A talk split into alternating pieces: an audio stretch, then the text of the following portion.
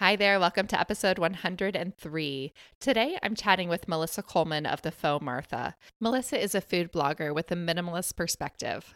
In this episode, we're talking all about how to simplify the kitchen and how to minimize the mealtime hustle. You are listening to the Simple Families podcast, a Q&A style show that brings you solutions for living well with family. Here's your host, Denaye Barahona. Hi there. Thanks so much for tuning in. It's Denaye here. Today I am chatting with Melissa Coleman. Melissa is the blogger behind The Faux Martha, and she's the author of the brand new cookbook, The Minimalist Kitchen. I only own two cookbooks, and I will tell you that this is one of them. Before we dive into this episode, I have a quick word from today's sponsor. The sponsor for today's episode is ButcherBox. If you're anything like me, you might have to shop around to a few different stores to find everything you need when it comes to groceries especially when it comes to finding high quality meats and proteins. ButcherBox delivers healthy, high quality meats right to your door. You get to choose the delivery frequency. So if you want it every week, you can have it every week. If you want it once a month, that's fine too. You'll find 100% grass fed meats, grass finished beef, and among other things, free range organic chicken. And I love that you can be sure that you're getting everything antibiotic and hormone free. So if you're interested in trying it out, go to butcherbox.com forward slash families. And you can use the promo code families to get $20 off your first box and free bacon. Now, bacon isn't something that I normally buy a whole lot of, but I have to say it was delicious and it was sugar free. And we keep a sugar free house, so I always watch for products that don't have added sugar. So I was pleasantly surprised to see this sugar free bacon that actually tasted really delicious. So, again, you can get $20 off your first box and a pack of free bacon if you go to butcherbox.com forward slash families and use the promo code families. Back to today's episode. In our chat today, Melissa shares how the kitchen really broke for her, as she calls it, and it wasn't a place that she was enjoying being until she went through and simplified. After digging herself out of the kitchen clutter, she made it a place that she really loved to be. And that's made all the difference. Melissa and this book have given me so many wonderful ideas to simplify my own kitchen. And we'll be talking more about this in the focus group this month. The Simplify Food and Family group can be found at www.simplefamilies.com forward slash April. In that group, my friend Zoe from Raising Simple and I will be giving you tours of our own kitchens and pantries. And we'll also be giving away two copies of The Minimalist Kitchen. So I hope you'll join us at simplefamilies.com forward slash April. Without further ado, here's my chat with Melissa.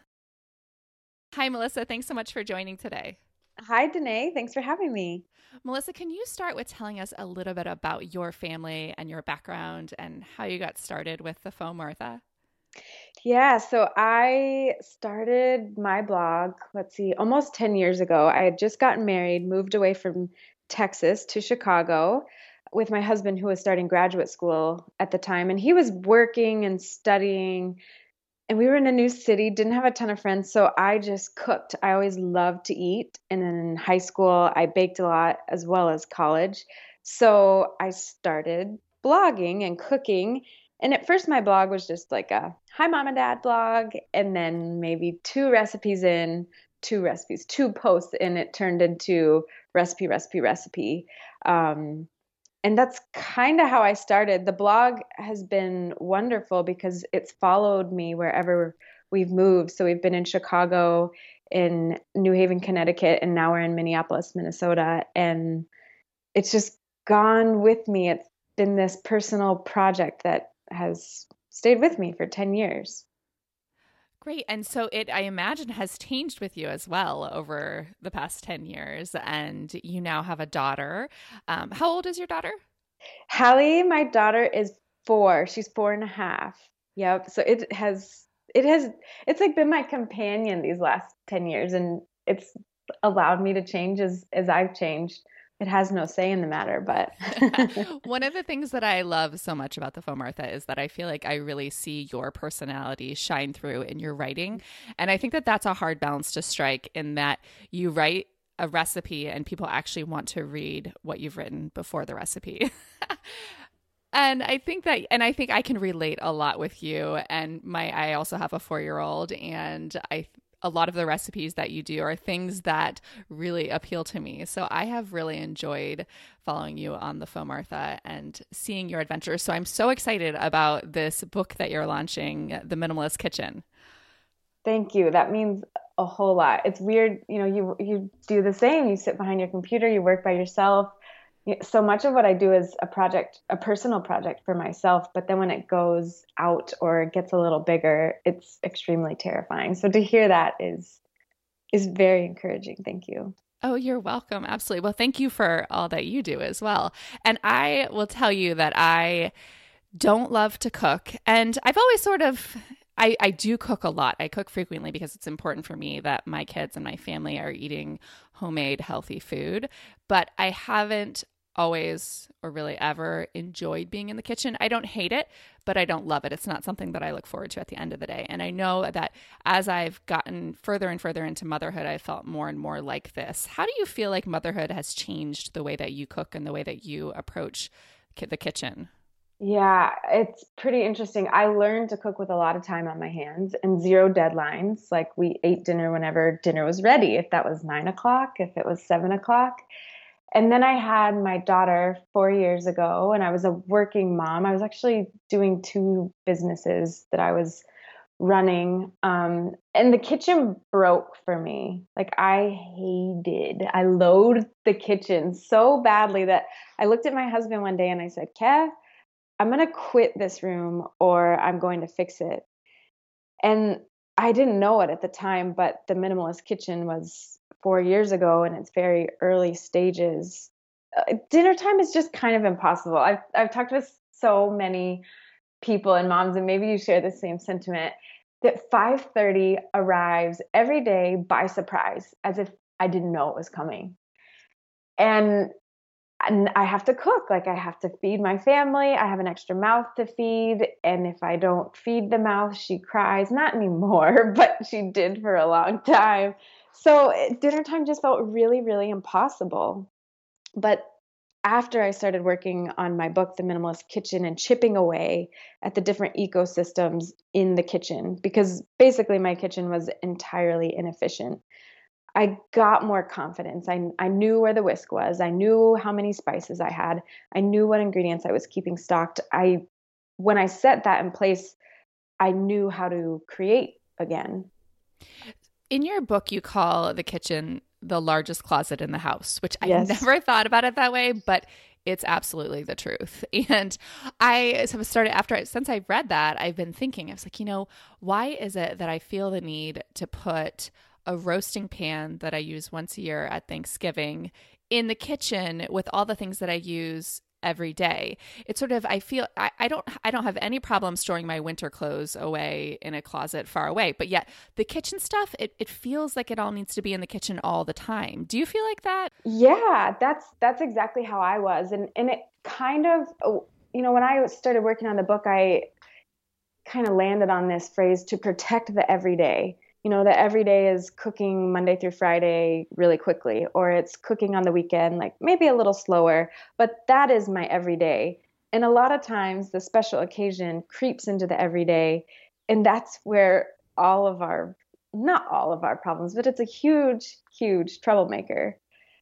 So I actually store my special stuff separately. Like I have a a box, like a clear box. I keep everything in clear things containers so I can see through them. But I have a uh, Thanksgiving box that has like a a turkey holder, a baster, things that I only use once a year are in that box. And then I bring it out for Thanksgiving and then put it back away. So, where do you keep that box? We have a basement. Um, so, we're kind of lucky in that respect. But I, when we were in tiny apartments, like we always haven't been in a house. We've the the minimalist kitchen was birthed in very tiny apartments, old apartments that never had enough closet space, and so I would always create an extra space for that stuff, even if it was in a closet. I had an area for the overflow. Um, and that's what I recommend people in smaller spaces that don't have enough storage area to create those spaces because when you protect the everyday then you know how to cook. You have space to cook Right. And I often talk about it to my audience as you are dividing your spaces into active spaces, active spaces and storage spaces. So the active spaces are the things you use at least once a week, a couple times a week, and the storage spaces are the things you rarely use. And whether that's your closet or your drop zone empty way where your jackets and your shoes are, I think by dividing out those spaces in that way, it makes your house so much more accessible, so much more enjoyable to live in. And I never thought as much to do it in the kitchen. And I don't know why that never occurred to me. Yeah, honestly, there's not, this book is interesting. There's not a lot of stuff out there, there's not a ton of content out there. So when this book came to me, I I never wanted to write a book, but when it was presented to me, I was like, I have to write that book. And if I don't write it, somebody else needs to write it like tomorrow. Yeah, it's, I mean, who has time enough to spend time analyzing the kitchen? And the kitchen is so complicated. Like, it's far more complicated than your closet because things are coming in and out, things expire. Like, imagine your underwear expired every three months.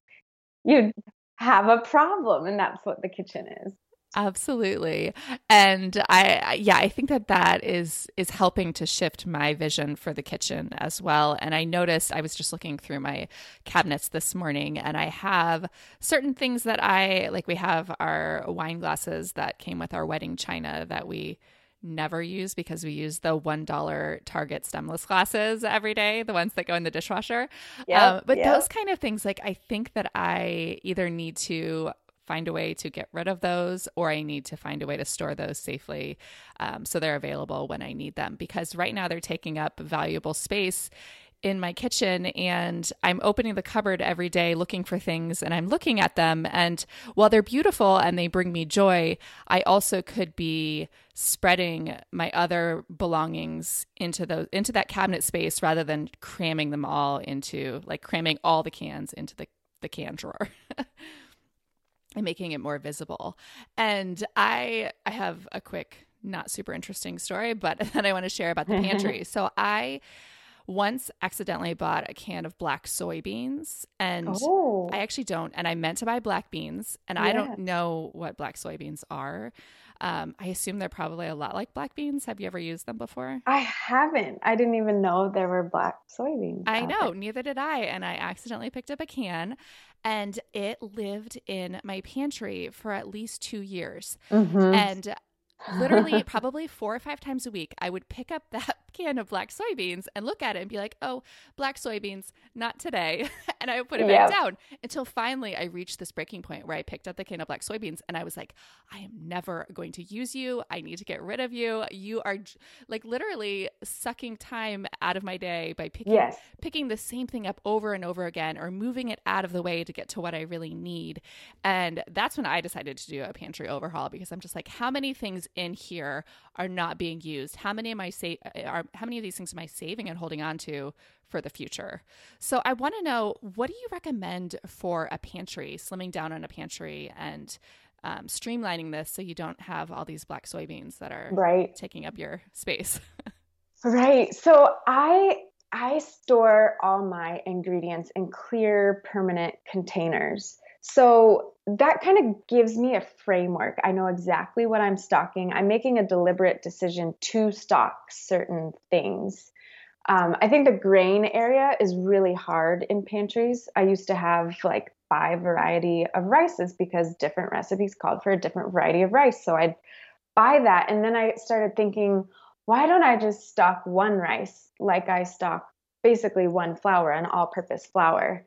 So I've started to think about a lot of my ingredients as all purpose ingredients. Like I've got an all purpose pasta, all purpose rice, all purpose crackers, all purpose tortilla chips. Like the grain area, that's always a problem. I have one of each. And they're the things that we use all the time. Um, so yeah, that means ahead. you don't actually have to have that many glass Mm-mm. or plastic clear containers. Exactly. Exactly. And you know, you can let your space kind of control how much you keep. If you have a ton of space, that could also create a problem. Um, but I I have kind of looked. This is working backwards. I think about so much of the kitchen as a math equation, and I think about the lesson on working backwards to solve a problem. And this is a little bit difficult to do, but think about the recipes that you make week in and week out. They're the ones that always dress your table. Those are the ingredients that I keep stocked. And they have a permanent place in my pantry, and I know exactly where they are. And it also solves the problem of waste too, because we use what we buy because we're constantly using it rather than that random bag of risotto that, or the risotto rice that I never, that I used one time and it will sit there until next year. Um, I just don't stock those things. So, what do you do with that random half used bag of risotto? Do you throw it away? Sometimes I do only when I'm doing like a major overhaul, cleaning it out. Um, when and when I set up my pantry, I do regular cleanings. I just pay attention to what we're not using because you know life is life. It's it's far more dynamic than a perfect framework, and so sometimes we have things that we buy and don't end up eating all of. Um, even though we've created a framework around that. So I will either toss it out or I've gotten better at buying so if I want to make something for a special occasion and buy some ingredients that I don't keep stocked, then I'll get them from the bulk bin at the grocery store so I can buy just what I need, not, you know, double or triple of what I need. And I think that that's the problem I was running into when I tried to transition to putting all of my dry foods into glass and plastic containers was that mm-hmm. I was trying to keep everything. So that half-eaten bag of risotto that yes. I probably wasn't going to use again, I felt like it needed its own jar. Yeah. and yeah. I yeah, and I think that I was ending up with a lot of different things that I only had a small amount of that I was sort of afraid to throw away yeah. but at the same time i wasn't using them so they really weren't doing us any good either. They were just taking up space. Right. And i always tell people too that you know you're going to do this for the first time. It's like arranging your kitchen. You do it one time and then you realize that's not very user friendly and so you do it again. And that's kind of how the pantry works. You you set the stage and then you realize gosh we don't actually eat those pistachios that i've been storing stocking. So I'm, but we are buying these cashews more often. So I'm going to swap those two. It's it's great because you can make amends and changes as you go. I like to give myself rules and parameters. And so we have in one part of our pantry about gosh, 12 wide mouth ball jars. And so I that's my parameter. Like I can only stock those things in those jars. And if there's something that we're not using, then I can replace it. Um, and that's a loose parameter, but give yourself parameters in your pantry. For example, we have a cereal parameter or rule. Rules sound a little stringent, but a cereal rule where we stock one cereal at a time. And so we've got a container for it. As soon as that box comes home from the store, I fill up the container and we don't get a new box of cereal until that cereal has been eaten, the jar has been emptied. Um, this kind of reminds me of a closet. Like in my closet, I only have so many hangers. So I know that right. if I reach into the closet to hang something up and I've run out of hangers, that means I probably have more clothes than I really need since I have yes. figured out generally how many hangers I need to hang up my clothes. So yes. that I guess that that's it's sort of coming full circle in my brain and I'm mm-hmm. it's making more sense to me. So you have right. a certain number of vessels or devices to hold these things and then you you make it work from there. Right, right. And when we first started out, I was hodgepodging together things. So I'd have old metal containers that kind of close but didn't really close so well. Um, or I'd I would just hodgepodge things together because it is an investment. And once I really started to figure out this is exactly what we use all the time, then I bought really good permanent containers that actually kept my food fresh because another crazy thing is the food that you buy from the store, you open it one time and it doesn't stay fresh in your pantry. So it's it's like you're wasting so much when you're storing it in the original container. Yeah, and I never really thought about it like that, but I definitely often just sort of roll down the top on a bag and stick it yes. in the cupboard after I've opened it. So Right. And hope for the best. yeah, exactly.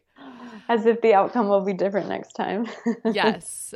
Well, yeah, th- that's so much to marinate on. I Yeah. I'm a person who doesn't really reorganize thing big things in our house very often. Like I never rearrange Mm-hmm. the furniture, and I've never rearranged the way that things are stored in our kitchen. And we moved in last July, and when we moved in, it was like unpacking everywhere. So I was sort of cram- Yes. cramming things, so it wasn't done as intentionally as it could have been done, which makes me think that I probably desperately need just a major kitchen reorganization.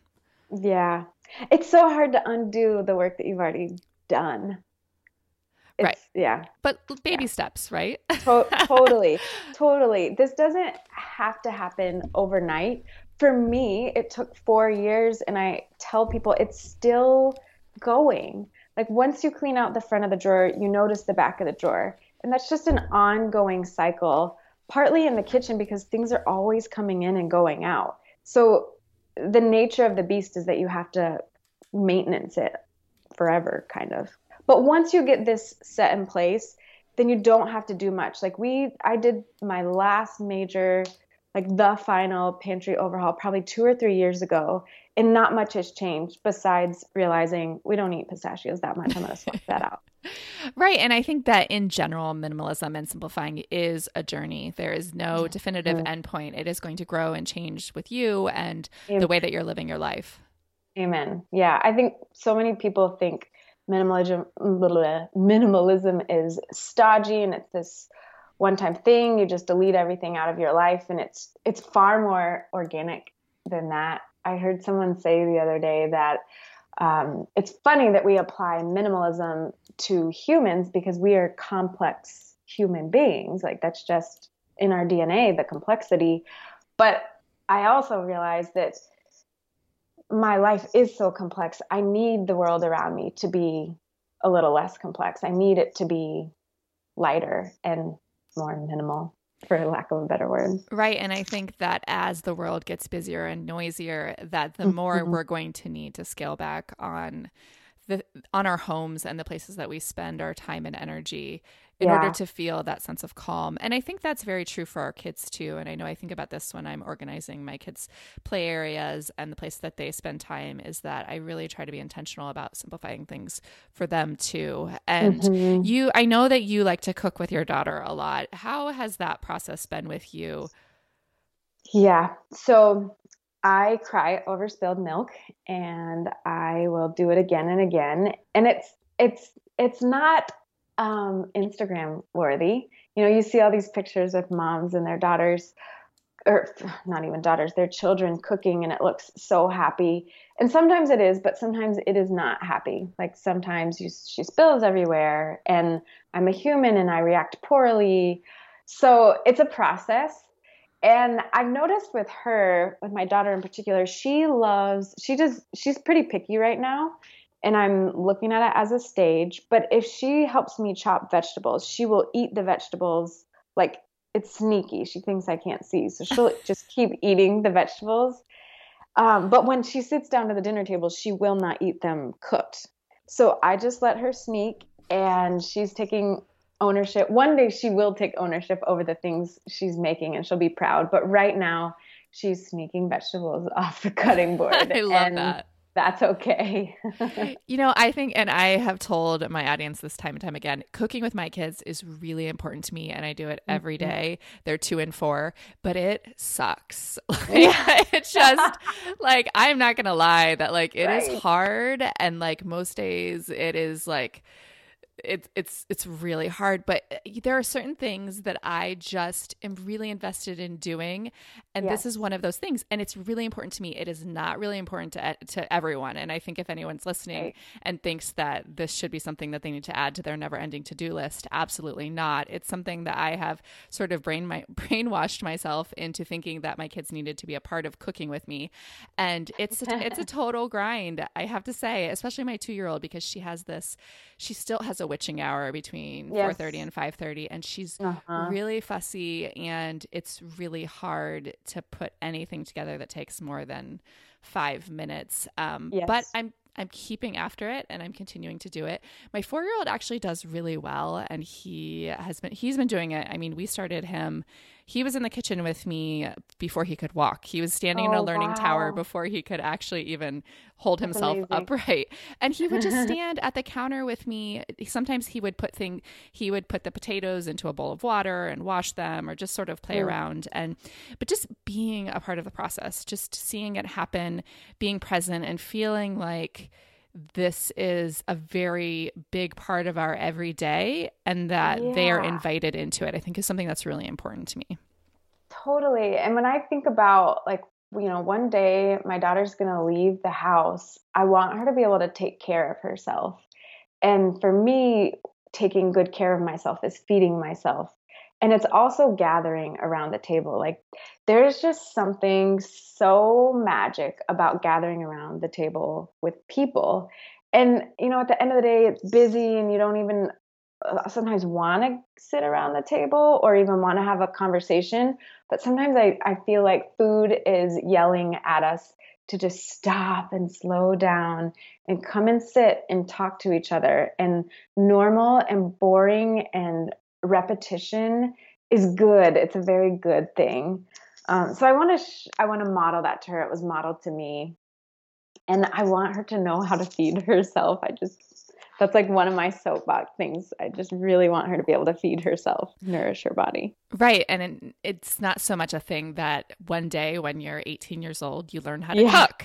right. it's a gradual process that happens totally. throughout your whole life as you're exposed to it. And yeah, yeah. And I'm, I'm totally on board with you and that idea because it's something that we, we loved. I, okay. I'm not going to say we love to do it in our house because we do it in our house and we think that it's super important. And there are some days where it is beautiful and Instagram worthy, but most right. days it's not.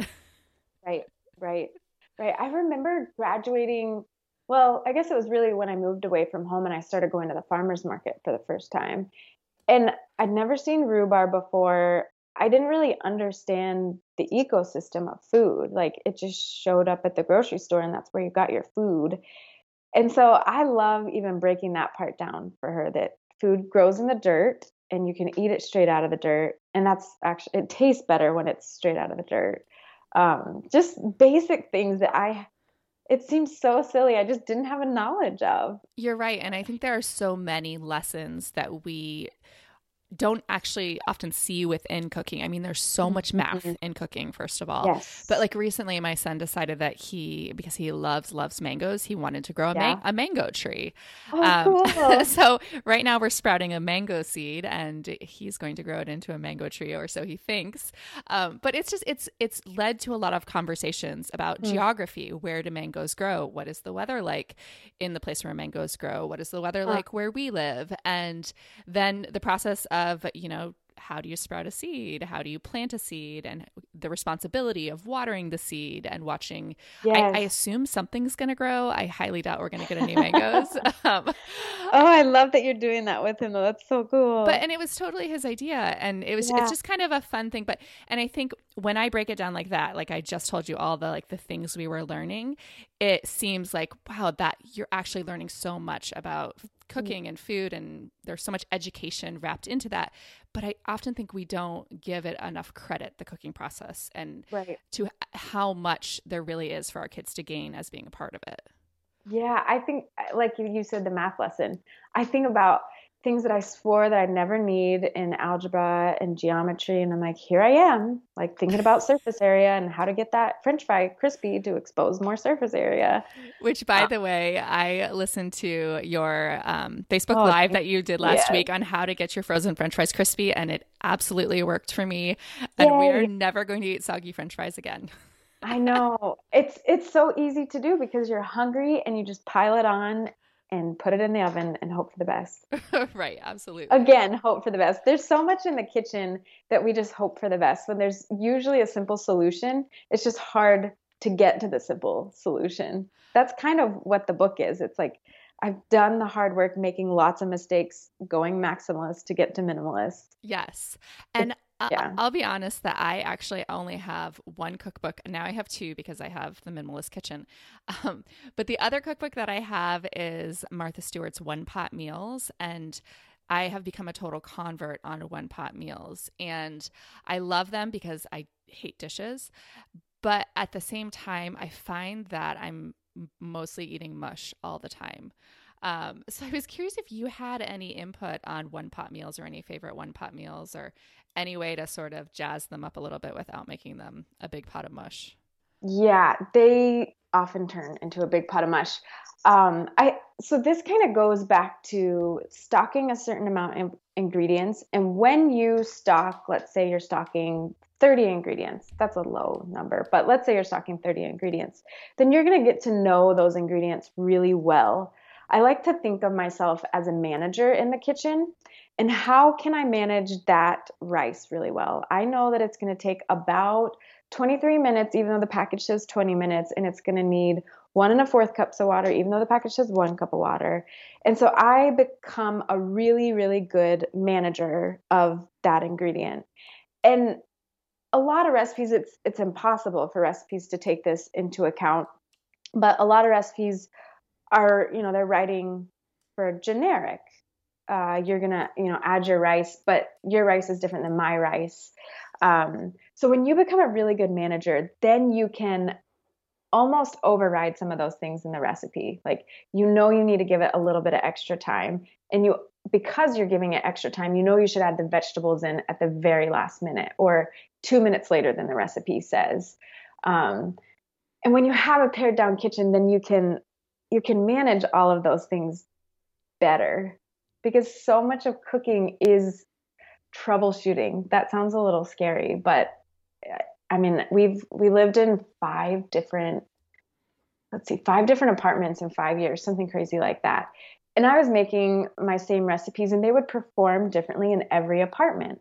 And I was like, what is going on? And I try to rewrite the recipe until I acknowledged that every kitchen is different. Like, you know, my when I'm on an electric stove versus a gas stove, and this gas stove runs hot, this one's runs low um, oh, I changed the pasta I'm using, it's cooking faster. There's just so many variables at play. So when you can cut those variables down and then know how those ingredients perform, then you can alleviate some of the mush. Okay, that's a good. So there's hope for my mush. there's there's hope. There's hope. Uh, one pot meals are just tricky uh, yeah, I think I need to think outside the box, which is why I'm really glad that I have your book now because I do think that I can cook simply without cramming everything into my Dutch oven. Like I think there I'm I'm seeing that yeah. there are other options. And I actually liked you described I'm going to read a paragraph from your book. I really like the way that you described it. And you said, by the sound of it, you might think that The Minimalist Kitchen is a book of 5 ingredient recipes. But even a book like that can make your pantry spill over. The recipes in this book vary from 3 to 20 ingredients and use the same handfuls of tools and ingredients but offer a wide variety of flavors.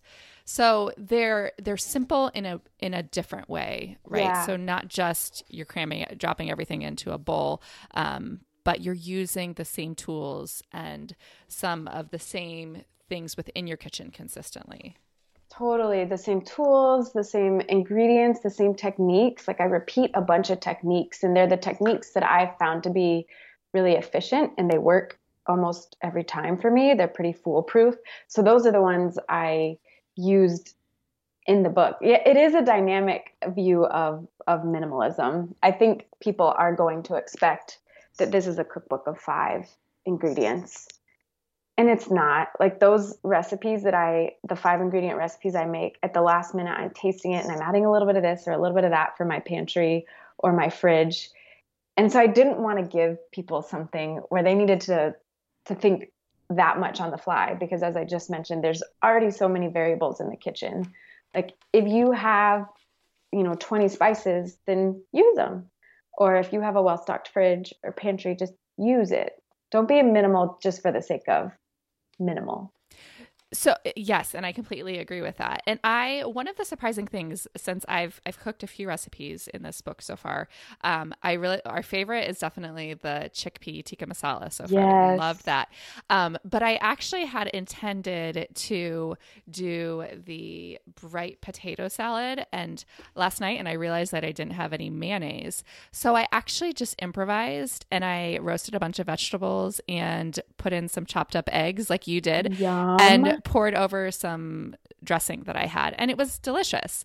So and I so I found that just looking through I'm getting ideas for simple ways to combine things even if I'm yes. not necessarily going step by step by the directions or if I don't have all the ingredients. Right. I'm feeling a little bit more empowered to mix different things and try different things. And one thing that I'm really loving is that I see that you often recommend that you steam vegetables for a couple of yeah. minutes before you roast them. Yep. And I've never done that before. Why does that? Can you explain why that makes a difference? Yeah. Yeah, first I'm like getting teary over here because that's exactly how I want people to use the book. I tried to give so much background to empower because it's going to look different in your kitchen. And to hear that is the best thing in the whole wide world for me. Um, but I often steam, getting back to steaming, heartier vegetables. So things like cauliflower or broccoli or carrots that you've probably had roasted and they almost become jerky like by the end of the roasting process unless you add a ton of liquid like oils or whatever else um, to infuse them with moisture. So i will do a quick steam first like five minutes no more. It seems it seems too short but it's just right to start the cooking process infuse some moisture into that vegetable so that it doesn't dry out under the hot oven um, the great thing about that method too is a lot of the approach I take to the kitchen is I try to think like a restaurant. I've never worked in a restaurant. I need to add that. But they're doing a ton of prep ahead of time to get a meal on the table really fast. So in that case, they're probably steaming that cauliflower or that those carrots the morning of and then keeping them in their fridge. Or you know you could do that a couple days before if you're having a dinner party. Most of the stuff is prepped and then just before people get there or just before they're about to plate the meal they'll roast it off. Um, so there's so a lot of the techniques i try to use are efficient techniques more efficient techniques and they allow you to plan ahead so that you don't have this really long prep time.